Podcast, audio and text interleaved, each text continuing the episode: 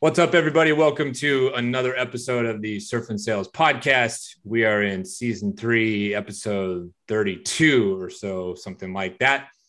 Uh, Surf and Sales, we have got a couple open spots left, three open spots left in November for session two. Session one is sold out. Check us out at surfandsales.com. I'm here with my good friend and partner, Richard Harris, and he's going to uh, give you the lowdown of who's helping us get this show and episode produced. Talk about our sponsors, Richard. Yes, our sponsors uh, this month are outreach.io. So please go to click.outreach.io forward slash surf for some kind of special that um, they won't tell us about. So no, they they do, uh, but they have a special landing page. So we're happy to promote them because they're promoting us. Uh, we also want to thank uh, Scratchpad and Sendoso for sponsoring us, um, not only for the podcast but also for the events. And uh, we look forward to continuing all these sponsorships and uh, working with them. So as people are going through these these uh, these new troubled times, right? Um, we want to make sure that that your team does have the things they need. So please support our sponsors uh, for all they do to the sales community. I'm going to give it back to Scott to introduce um, yes the most elusive guest Scott's ever yes. had to hunt down. Yes, the the most difficult man to track down of all time. This is a podcast that one would argue is about six, seven years in the making. And there's a little bit of a funny story here. Our guest is Mark Smith, who uh, many of you know, he's a sales leader based in Utah, uh, has been an advisor to Lord knows how many companies. And uh, he recently went on sabbatical and packed up his whole life and moved uh, overseas. Welcome to the show, Mark. going, guys? he's if you can't see his face right now, he's a little bit proud and a little bit embarrassed. Tell everybody the story in your own words. The story. I'm not even sure what I know the story is. I just I, I think uh I don't know. I, I could remember it completely wrong, but I I've just I've followed you for a long time. I know your work, and for years when people have asked me for um, for a certain type of advice, I've just sort of sent them your way. And then um, I think I think we, you know, we shared some messages or whatnot and talked about talking and and then Amy, um, she and I were talking one time, and she had she's like, "Oh, you, I'm sure you talk to Scott all the time." I'm like, "No, we've never talked." Amy Volas, by the way, for people who yeah, yeah, Amy Volas. So. Sorry. And I, I said, no, no, we've never talked. She's like, what are you talking about? You always recommend him and you always talk highly. I'm like, yeah, I just, you know, I think it's kind of funny that, uh, that I've never spoken with them, And now it's, it's kind of a game. It's because like I'm an avid golfer who's never seen Caddyshack. And I, I, I intend to never see it, you know, because it makes for a nice little, you know, cocktail party story or something. But, um, yeah, I just I don't know. I have weird little eccentricities, and one of them was I thought that I would playfully dodge ever meeting you in person, Scott. But you know, yes, I, I am Mark's human form Caddyshack, Richard. yeah, that's what I am. You are not anymore. Not it's anymore. true. Not it's anymore. True. I've I've I've no, it's funny my... because with Caddyshack, I've I've I've, I've the movie's generally about. Like you know, I've seen I've seen clips. Like I get it. I know what it is. I think I think that might be the title. An avid golfer who refuses to see Caddyshack with Mark Smith. That might be the title of the episode. I want to name my new band. You got a you got a lot of interesting things that you've done and that you're doing right now. I, I got a few things that I want to I want to touch upon. The first thing I want to touch upon is you've had an interest in politics and yeah. dabbled a little bit. I remember reading about it how do you think that the sales world and everything that you've done prepared you at all, if at all, uh, to go that route and, and and that interest in politics and running for office and all that kind of stuff? Oh man, I'm not sure there's much correlation at all. Um, I think I grew up kind of being interested in it. Um, I studied politics in college, and um, it's funny. I used to I used to be pretty passionately political, and now I'm um, I'm not really passionate about it at all. I think that's why I actually decided to run for office was that I um, over over many years I've maybe this does relate to sales because when I started out in sales, I thought there was one way to do it, and um, and I ran into some trouble early on because I, I frankly wasn't being taught properly, and I, I wasn't developing very well, and uh, I was very rigid in things, and uh, it wasn't until I really expanded my horizons in sales that I started to have a lot of success, and I think the same was within my political thinking. I was very dogged and very um, very dogmatic about things and then I don't know when it was, but I just started to realize um, how much little interest I had in polarization and and uh, and um, ideology, and and um, I, I just think there are so many solutions that are sitting right in front of us, and that's how I've always been in my career as well. It's you know, aside from doing something unethical, which is always a no, to me, it's always been you know, yes, yes, if you know there's always a way to get something done. There's always a way to hit a revenue number. There's always a way to to grow something, to build something, to recruit. So there's always a way to get something done. And um, I think I decided I, I might want to jump into politics because I thought maybe there was room for somebody who was um, just wanted to just wanted to help. And um, turns out maybe there isn't room for that. so what? Super so, successful. But, yeah. So what are those? So just I mean, because you know, the, for me, the comparison of sales is okay. This is objection handling, right? Like these are the objections, and you know, you it's hard to def, you know you can try as hard as you might on the build versus buy, right? But at some point, if this you know if if they're just like nope, we're smarter than you, you know, you kind of have to just close up and go to the next opportunity, right? Like that's that is getting something done, which is means I'm not going to waste my time with you. What kind of things did you run into that were so disappointing? Like I think it's a you know, we don't talk about this stuff, so I'm, i want to dive in a little. I'll tell you the most disappointing thing, and that is that I, um, I, I did it on a whim. So, I, for those who don't know, I ran for governor of Utah, and one of the there, there's a number of reasons why I did. One is that um, is that it's, it's not that hard to actually get on a ballot and run, um, and because I had enough of a, a presence, and because there's certain ways you can get your message across that if you do a little bit of guerrilla marketing, you can you can get out there pretty quickly. This is not like running for governor of California or New York. So I was able to sort of unannounced go out and just you know get 20 something billboards and and um, but it started i was i was getting my car serviced and i was like sitting in the um, service center of jaguar salt lake city and uh, thought i got an hour. Um, so i started to write my platform and i built a website and, and i launched it an hour later. And then uh, did you know put up 20 something digital billboards.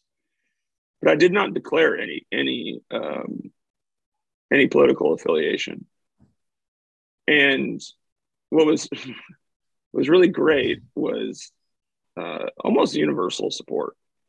I mean, I, I, I rarely I rarely had anybody who messaged me and said this is a stupid idea, this is dumb. In fact, most of them said this is the best platform I've seen in a very long time. But partially as well because I put a little a few things in there just for for humor's sake. So I think I was relatable to people. Well, when I actually declared a political party, it's amazing how many of those same people immediately thought that I was an idiot who um, had the worst ideas they'd ever heard. That's what I think bothered me. Is um, it's uh, it's it's very difficult to, in at least American politics, it's very difficult to be an independent. And if you declare a party, even if you are you know one percent on that side versus the other side, in some places you got half of the people who instantly hate you and don't want to don't even want to listen to what you have to say. I didn't think it was that polarized, but it turns out it is. But I have I have hope. Um, I think there there are a lot of opportunities for us to affect positive change for a large group of people. I think we have to take away. Um, sorry, that's a really bad way of saying it, but I think we need to uh, build the voice of the of the the rational, reasonable moderates and by the way, I don't mean moderates like they have to be in the middle on every issue. I, I just mean moderate in that they don't have to have their way on everything. you know you can champion some causes you can you can relent on some others i, I just don't understand why um, why it's so black and white right now has, has this um, has this experience changed your definition of what success means or what a top performer looks like or means at all? Or have you always had this kind of uh, approach and, and vision of things? You mentioned kind of earlier in your career you maybe weren't leading the same way as now. So I, I would imagine that it's evolved. And so i'm just wondering if the definition of success and top performance has changed for you as well yeah it really has that's probably one of the major ways that i've evolved my my first management job was on a lark. Honestly, I, I got lucky and was smart enough to, to jump at the right time. And uh, I wasn't a terribly good manager. I was, you know, one of these, um, you know, people would have thought I was a Type A personality, and I was the guy that wanted to give Winston Churchill speeches at, or you know, morning meetings, and then talk about Glengarry Glen. I mean, I was just like, you know, I was just the, the I was just a caricature of what a sales manager should be. And I used to just think, you know, if you're not the best, you're the worst. And just this this war of attrition to get to the to the top. And and, and now, um, by now I mean the last say 10 years of like really good success. Um, my definition of success is completely different. You know, I, I I'll set goals and standards for what I want people to achieve at the company. And yeah, while there are those who who really excel and go above quota and whatnot, really anybody who hits the hits what I need them to do, I, I treat the exact same way as I would treat anyone else. Um, and and and you know, I, I'll work with companies all the time where they all they want to talk about is A players, A players. They have a tough time defining what that is. But when I ask them, if we just, you know, say replace your bottom quartile with, you know, the skill of the middle of the middle person, would you do it? And they'd say, oh my gosh, we'd be printing money if we did that yeah so let's focus on developing people let's focus on um, on moving quartiles and leveling everyone up um, I, I, focus a lot less on top producers than i ever than i ever have um, i actually kind of ascribed it I don't, I don't leave them alone but um, I, I, do not spend a lot of my time so, trying to develop top producers. I want to I want to talk about that for a couple of minutes and then yep. come back to some of this the politics stuff too. Um, I had this conversation yesterday specifically. You know, we always talk about the A, the B, and the C players, right? And you know, do you spend time with the Bs to get them to A's? And then for the C's, what do you do with the C's, right? So my my question for you is I also think people don't know what to do with their A players. So they try to leave them alone until it's until something blows up. So how to your point, you know, you don't spend a ton of time with them, but you don't leave them alone. What's that balance? No, no. Well, first, I mean, let me just like, you know, for for lack of um, you know, we can talk about lots of different organizations, but you know, let, us say we've got 100 sales reps. I, I might call like the A players, maybe the top, you know, six or eight, the top 10. Right. And those, those are those who are pretty unconsciously competent. Um, they are highly skilled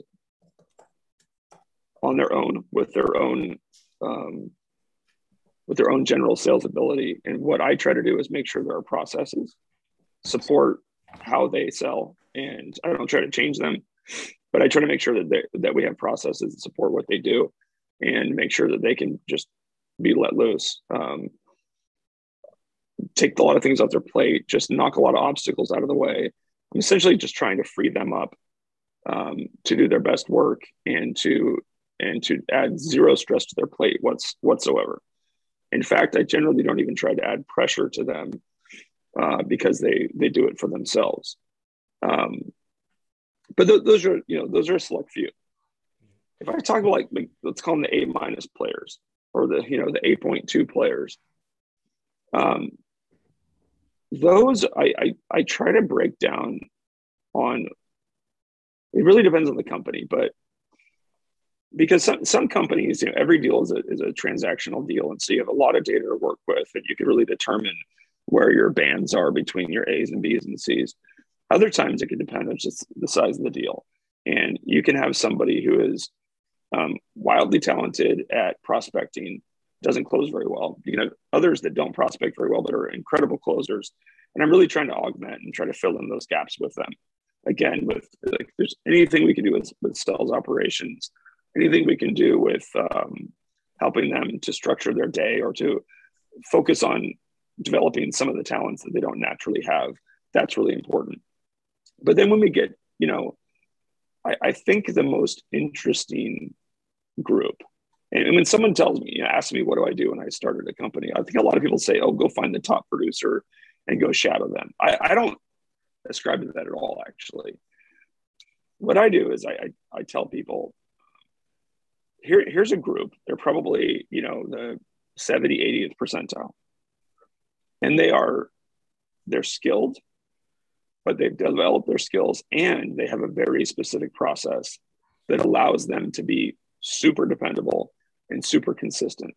So it's not just their skills, their natural skills that have um, that have gotten them into a really solid, you know, upper middle class, like always exceeding quota it's an adherence to a process. Because if I have, I'm, I'm most likely to recruit a lot of those people. If I'm right, then I, I can go and, and use those processes to replicate a lot of reps that might start out in the C or D range because so they're new. Yeah. So I want to, so this is the part I really like. Um, and I'm going to move to the C players for a second, but you don't try to clone the person, you try to clone the process. Yes. that's yeah. so much what's missed because like, oh, who are they like? And it's almost like, well, can they follow the process?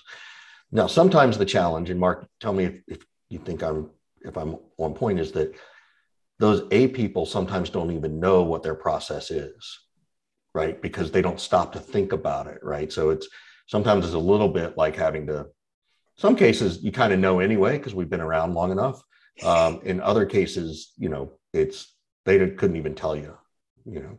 So so so I'll, I'll take that even a step further. I agree completely, and um, I, I tell people if you want to destroy your A players, go ask them to document their how oh they do it. That's a great. So one. so if so if you're on a golf if you're on a golf course, and you're you know.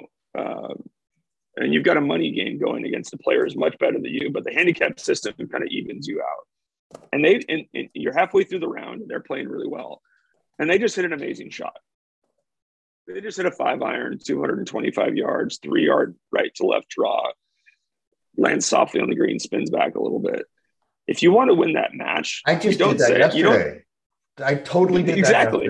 I, I see that. I see that.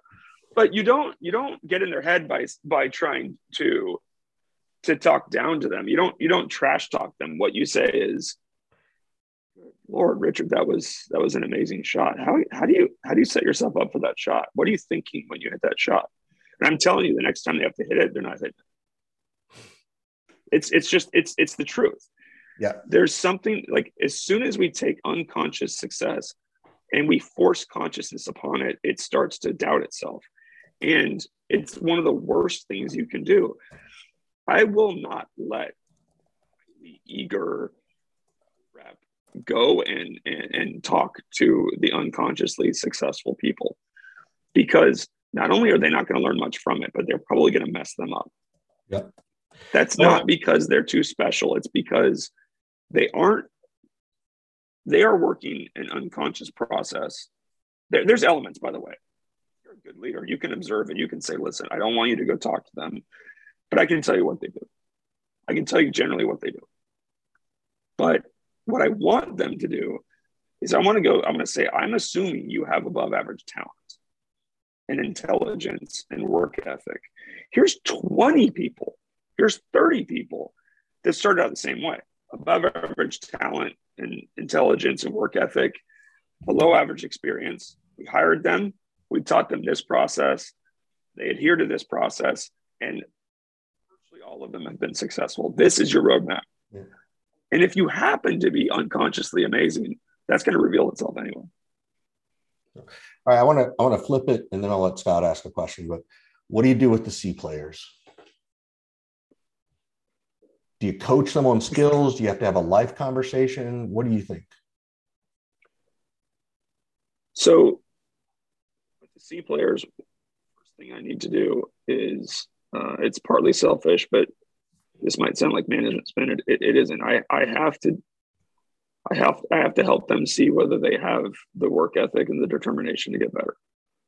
So what I do is I, I call it, you know, I motivate them up or out. I don't I don't ride them.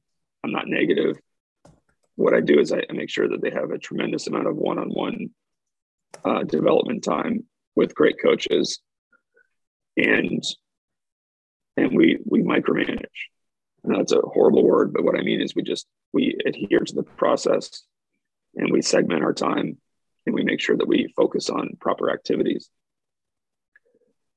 If I sit with somebody for two, three straight days and I make phone calls with them, meaning I take a call, they take a call, I take a call, they take a call, and we do this over and over and they don't quit, they're going to be fine.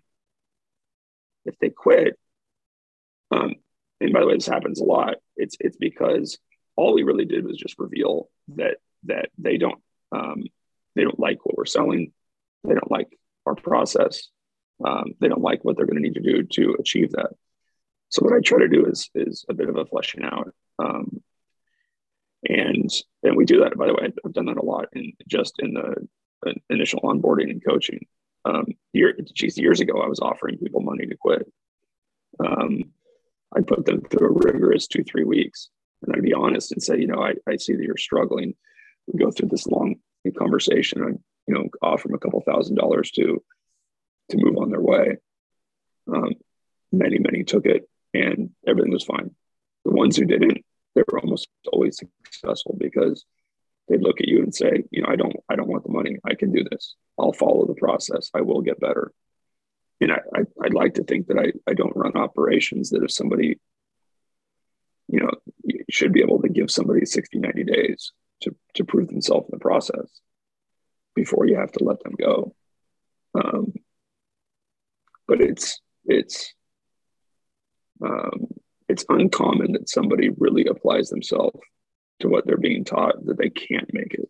And if they can't, they usually feel justified that it's it's not you know they didn't get screwed. We just revealed through training and coaching and a lot of one-on-one uh, process engagement that it just wasn't a right fit, and they move on and everything's fine and we're fine and life goes on. Yeah. You um have been a VP of sales or whatever the title is at all these places. Yeah. A bunch a bunch of different times now. The first time I think you were there for a little over 4 years. And then mm-hmm. subsequent roles you lasted a little under 2 years all the time. What do you think uh-huh. what do you think changed? Was it the was it you that changed? Was it the market pressures and the working conditions? Is it the products? What do you think changed? Because that's very similar to sort of like the stereotypical, like, oh, the head of sales lasts, you know, 18 months type of thing. And I, have been very outspoken about this, you know, for a long, long time about, you know, how people in our profession are treated and the pressures of it. So I'm just curious, like, what, if anything, changed well, I, I can I can answer that now looking back because I have a lot of perspective on it. At the time, I honestly couldn't have told you, but looking back, I cut my teeth at a place that was very loyal to me, and um, I was loyal back to them, and we did amazing things. Um, I then left uh, on, on great terms. It was just time. I just it was time for me to to move on to something else, and I went to another company that was phenomenal and truly appreciate everything that I I I had done for them. And uh, both these companies are pri- privately owned, and so I was essentially reporting directly to the you know the, to the owners. There were boards and whatnot, but we were printing money and life was fine. And then I think what I did is I chased some paychecks and uh, didn't quite understand what getting into a you know, VC back, private equity back, whatever, you know, even a publicly traded um, type of scenario is. And um, I know you've talked a lot about this, but it's different. It's a different beast. And Um, I'm not saying actually I would do it differently because I don't, I don't really have a ton of regrets there, but um, it is it's a thankless gig. I mean, I've gone in and um, multiple times skyrocketed, you know, revenue and yeah, killed churn and um, retained employees and yeah, done the things that you're supposed to do. Everything that's asked of me, and then and then um, shown the door. Yeah, because then on the because then what happens is on the back of that they say, "Oh my gosh, look at how much potential we have." I I, I am like the I'm like the most honest sales leader there is. I mean, by the way, I think sales leaders are on, but what I mean is when someone says, "Hey, you just like you know, quintupled sales last year. Can we do it again this year? I'll say, no, these are the reasons. Like FP&A loves me because I always get my numbers right.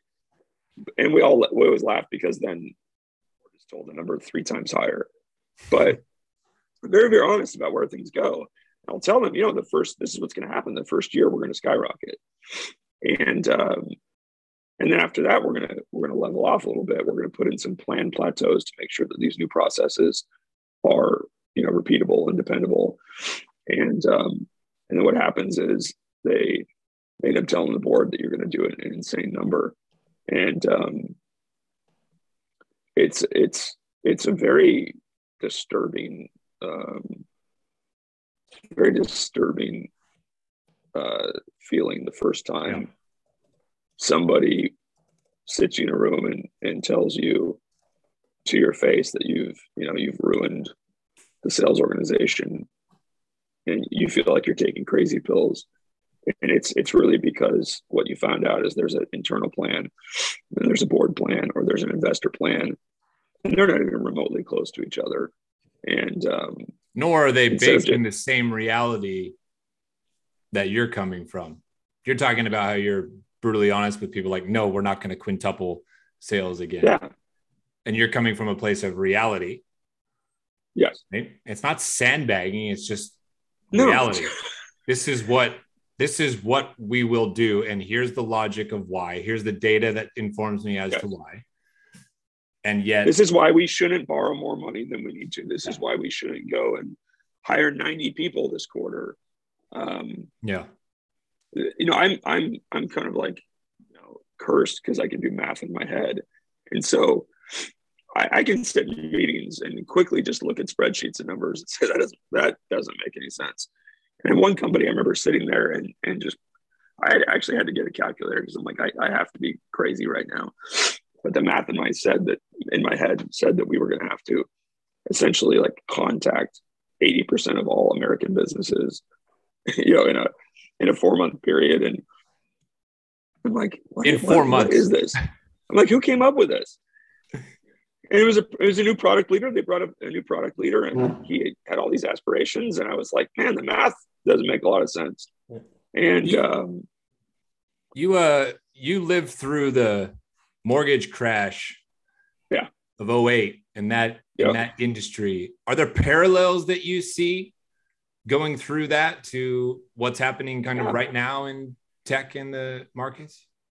Yeah, there's no there's no question. In fact, I I, I got to find it because I I wrote a letter to the editor of this San Diego Union Tribune back when I was in the mortgage industry, and I think the title of it was like, "If the experts can spend a week in my office," and I just listed like, guys, I, I'm a I'm a nobody, but our last hundred mortgage applications, and nobody has any savings, nobody has any equity, nobody has a credit score above 550. You know there's no possible way this makes any sense. Can somebody explain to me? Because I'm told this is a always going to be a booming market, but this doesn't this doesn't make any sense. And I, I see that absolutely in um, a lot of these startups, all these tech businesses. Um, I actually met with a head of a VC. Dude, he called me. We're in. all selling vaporware. In in some ways, but I mean, I got called in by the head of a VC a couple of years ago, and he said, you know, we've got 40 something companies. We'd like to have you run one of them. And, and I just half jokingly said, you know, so there's like what a 90% chance that I'll pick one that's to fail. And he just laughed. And he's like, ah, 95% chance.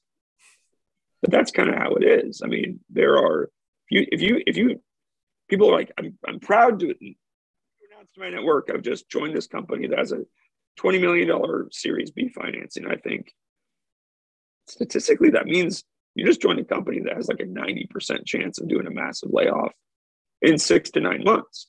So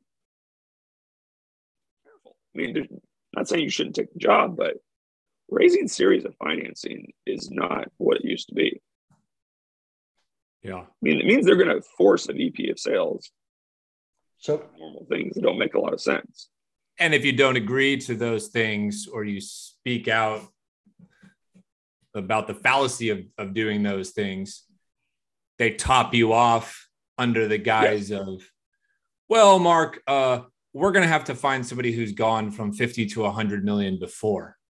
That's the yeah. fancy way of saying we're going to hire somebody who just says yes to all the things that we think are possible and they have drank I, all the Kool-Aid that you're unwilling to drink anymore. I think what they're hiring is they want to they don't realize it, but they want to hire someone who'll say yes to all the things you've been telling them to do all along, but they're just tired of hearing you say it.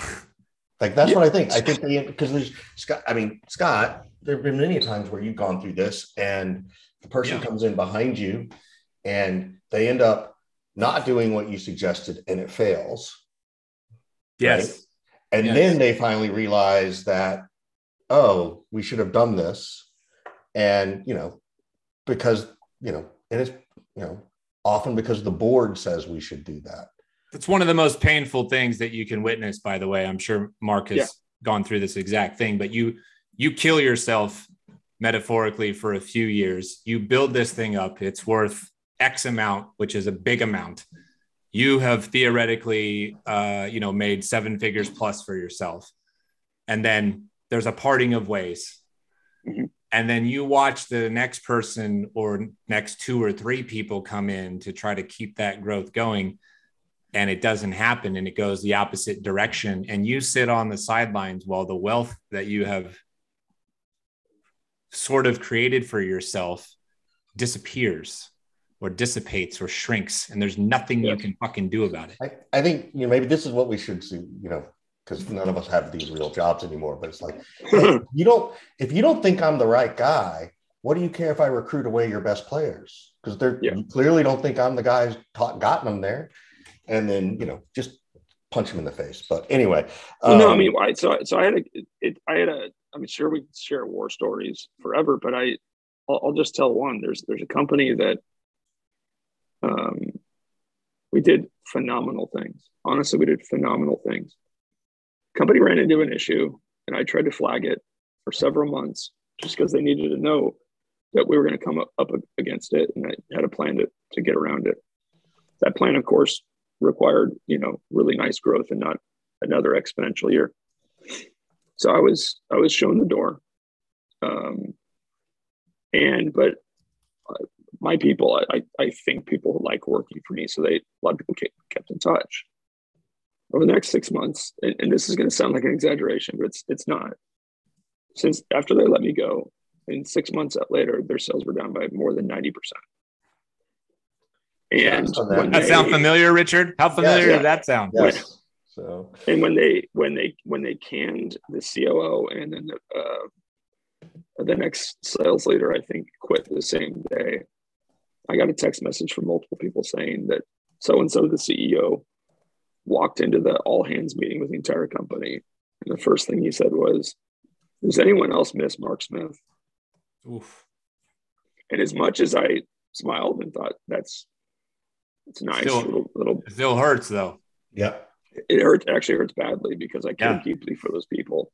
And what you didn't say, but I, I know is true, is you you develop this this I hate the word brand, but you develop, develop this brand. So when you go someplace, great people want to go with you.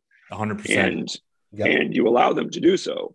And um, you end up you end up getting shown the door you've helped build and also leaving behind people that you care deeply about. And you pray that they find a way out in time or that it works out. Yeah. And part of your motivation in building the brand and going to find the next thing is to find a safe landing place for these people yes. that, that you've cared so much about and you're sort of nurturing them along them along in their Absolutely. career.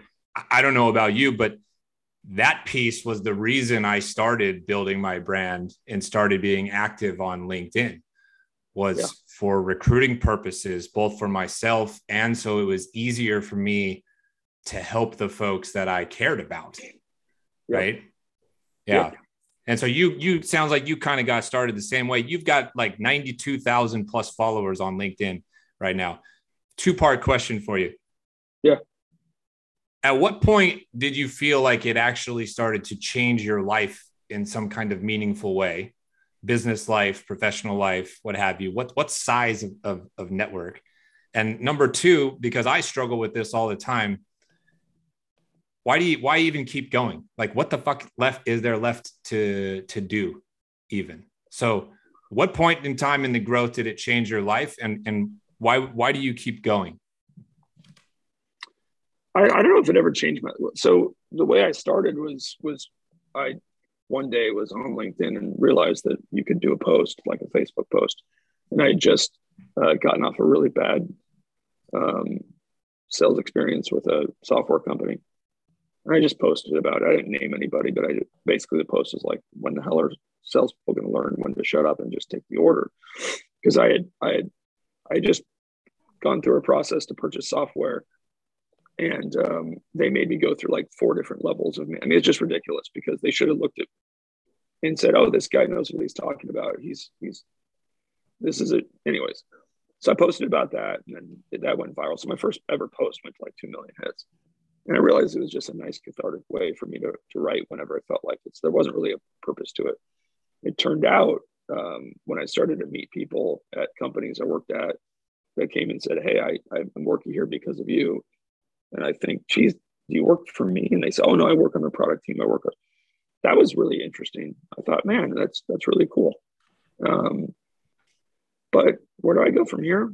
Same place. If I feel like posting something, I do. It, I I right now, you know, you I'm sitting in a farmhouse in Wales. My wife is reading a book on the couch. My son's up playing playing soccer with you know some kids um, in the field, and that's my priority. My it, my second priority when I have time, other than hanging out with my family and, and having this great adventure, is if I can use my my name and my influence to help out great people that I trust and that I love and then I do it. If I can help a young person get a raise, I take the call. If I can help um, a struggling CEO, you know, um, with some some answers, I, I do. So I, there's no real agenda other than I keep posting because I have something to say, or because I, you know, it allows me to stay connected with people. And if I really like them and I believe that they're trying to do the best for their employees or they're trying to get a leg up in their career, uh, yeah, I give them my Calendly. They set they set up a time. We talk. There's no agenda. Unless it's Scott, because he won't, he talk. Yeah, but now at this point, I guess you know, like I'm in now though. Now he has we to broken respond. through. he has to respond to every text yeah. I send now. Yeah. Yeah. so uh, I want to I want to ask you a question about um, you know this VP of sales because I, I, love what you said when you talk to the VC. Well, you know, 95 percent. So you yeah. are looking to be a VP of sales, right? Uh, you know, part of the game, I think, and I've said this to people, is you know, it kind of depends if you need the job. Number one, and two, sometimes you just want it to check the box so you can go get the next VP of sales gig. Yeah. That being said, what are the things if you were really going to go back and look at being a VP of sales somewhere? What would be the things you're looking for to tell you it's the good place to be? Right? Like, how do you you know, to, to an extent, all these people who are listening who are sales reps or AEs or directors who want to just get promoted, right? Or, or want to be promoted, I should say. What advice do you have them to, well, what kind of things tell you it, this one's worth the shot? Oh man, that's a tough question. Um, because there's so many opportunities that I think one of the first things, and I say this to sales reps as well, just make sure that you you choose something that matches your personality, what you like to sell, your sales cycle, your win cycle, because sales is not sales is not sales. There there are major differences, and you can be more successful if you if you run sales at a place that is in your wheelhouse. I also would try to reveal in the interview process whether there's a lot of quick wins because the new VP sales is going to have a lot of doubts about themselves and they're they're going to be doubted by others. And so what you want to do is make sure that you there's two or three things that you can do um, right away to be successful. Those are usually back end things. What are those so things I see a couple, in your mind? Oh it can be the simplest thing. Like if, if they have the worst playbook on how to route leads and how to dial out and and how to look at their data um, that's that same vc he said what do you want to do and i said well why don't you just when you want to go invest in a company, why don't you just pay me 50 grand to go in there and I'll tell you what, how much, how much, you know, meat there is in the bone to exploit through process and, and sales tools and, and looking at data differently. And he laughed and said, yeah, but, you know, we don't want to know. We just want to place the money, right? We don't want to be told that it's not a good investment. But I, but I, I immediately just look, is there anything that I can do that doesn't require any soft skills? You know, doesn't require any script changes, doesn't require any management changes is there anything I can do from my computer with the RevOps person where we can make it mathematically almost guaranteed that everybody will do better? Those are the really nice wins because that also buys you time to build credibility with the team before you get into the soft stuff, before you assess management and make those changes if you have to, before you screw with scripts. Um, so I, I love it when there's just basic table stakes processes that aren't being properly done that we can go in and fix that builds quick wins, builds a ton of confidence, and allows you then to have a much better basis for um, for judging of talent. That's the other thing. If if I look at a company that has a lot of data, but they've had a consultant, not not like a you guys consult. I mean, like you know, a McKinsey guy look at it and they've they've just done a bunch of spreadsheet management. A lot of times if you look at it with the right context and the right set of eyeballs, there's actually way more that could be done than they even know. Um, I, I look for scenarios where there isn't a level of highly entrenched management that is going to be in the way of progress. So, as much as I love those loyal directors that started as reps and they busted their ass and got their director job after five, six years of being treated like shit by the founders, um, We, we all know gonna, them, right? But they're gonna re, but they're gonna be a little bit resistant or a little bit reluctant. It can be your greatest ally. Like I I've worked with with some that are we became very close because um, but I but I learned in the interview process they need me. This this person needs me to save them because they're about to break, and I and I know I can do that for them. There are others though that um, man, it, it's tough to get past that. So I think you want to make sure that that there's nothing, I, I don't like the word politics, but there's nothing political in the way that would keep you from making changes you need to make. Um, other thing is, you know, if the company talks about runway a lot, even say, oh, our runway is three years, the fact that they know their runway and they talk about it that much usually lets me know that their runway is not that solid. And so I try to dig into the numbers a lot more because um, you know, growth growth costs money, and um, what you don't want is to have a great game plan for what you want to get accomplished, and then find out that there's there's something hidden in the numbers that's going to take the runway from 32 months to seven months when you've got a creation multiple of you know 10 because you know that's another situation i've been in. If if when i say creation multiple by the way that's a number I use that is essentially the, the CAC of creating, you know, creating the account divided by the MRR of the account. So, you know, if it costs two thousand dollars to create an account and the MRR is five hundred bucks, that's four multiples.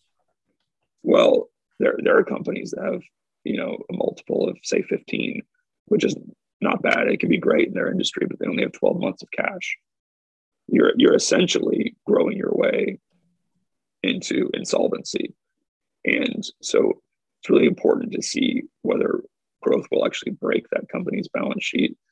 I mean, Richard, you asked about first VP of sales. I don't know if they're going to get that deep into it, but um, I think once you've done it three, four, five, you know, six times, you learn through painful experiences to dive in and ask these kinds of questions. And so I think yep. when there's people out there like us who have actually done this exact thing a few times, it's upon us a little bit to, you know, put the word out there and speak it into existence so that person yeah. who's going after their first or second gig it's it's a scary thing to think maybe about. does a little ask. better it is yeah it's scary yeah. to ask yeah i mean uh, one i would just say just call me like you know if, if you're listening to this podcast and you you like what i'm saying just just show me a message if you're about to take your first vp of sales role i can ask you five or six questions that might reveal whether or not i mean one of them is if vp of sales at a really young startup are their sales founder led are they you know, there's one company I, I worked with where virtually all of the revenue in the first couple of years was founder led, or there was a there was a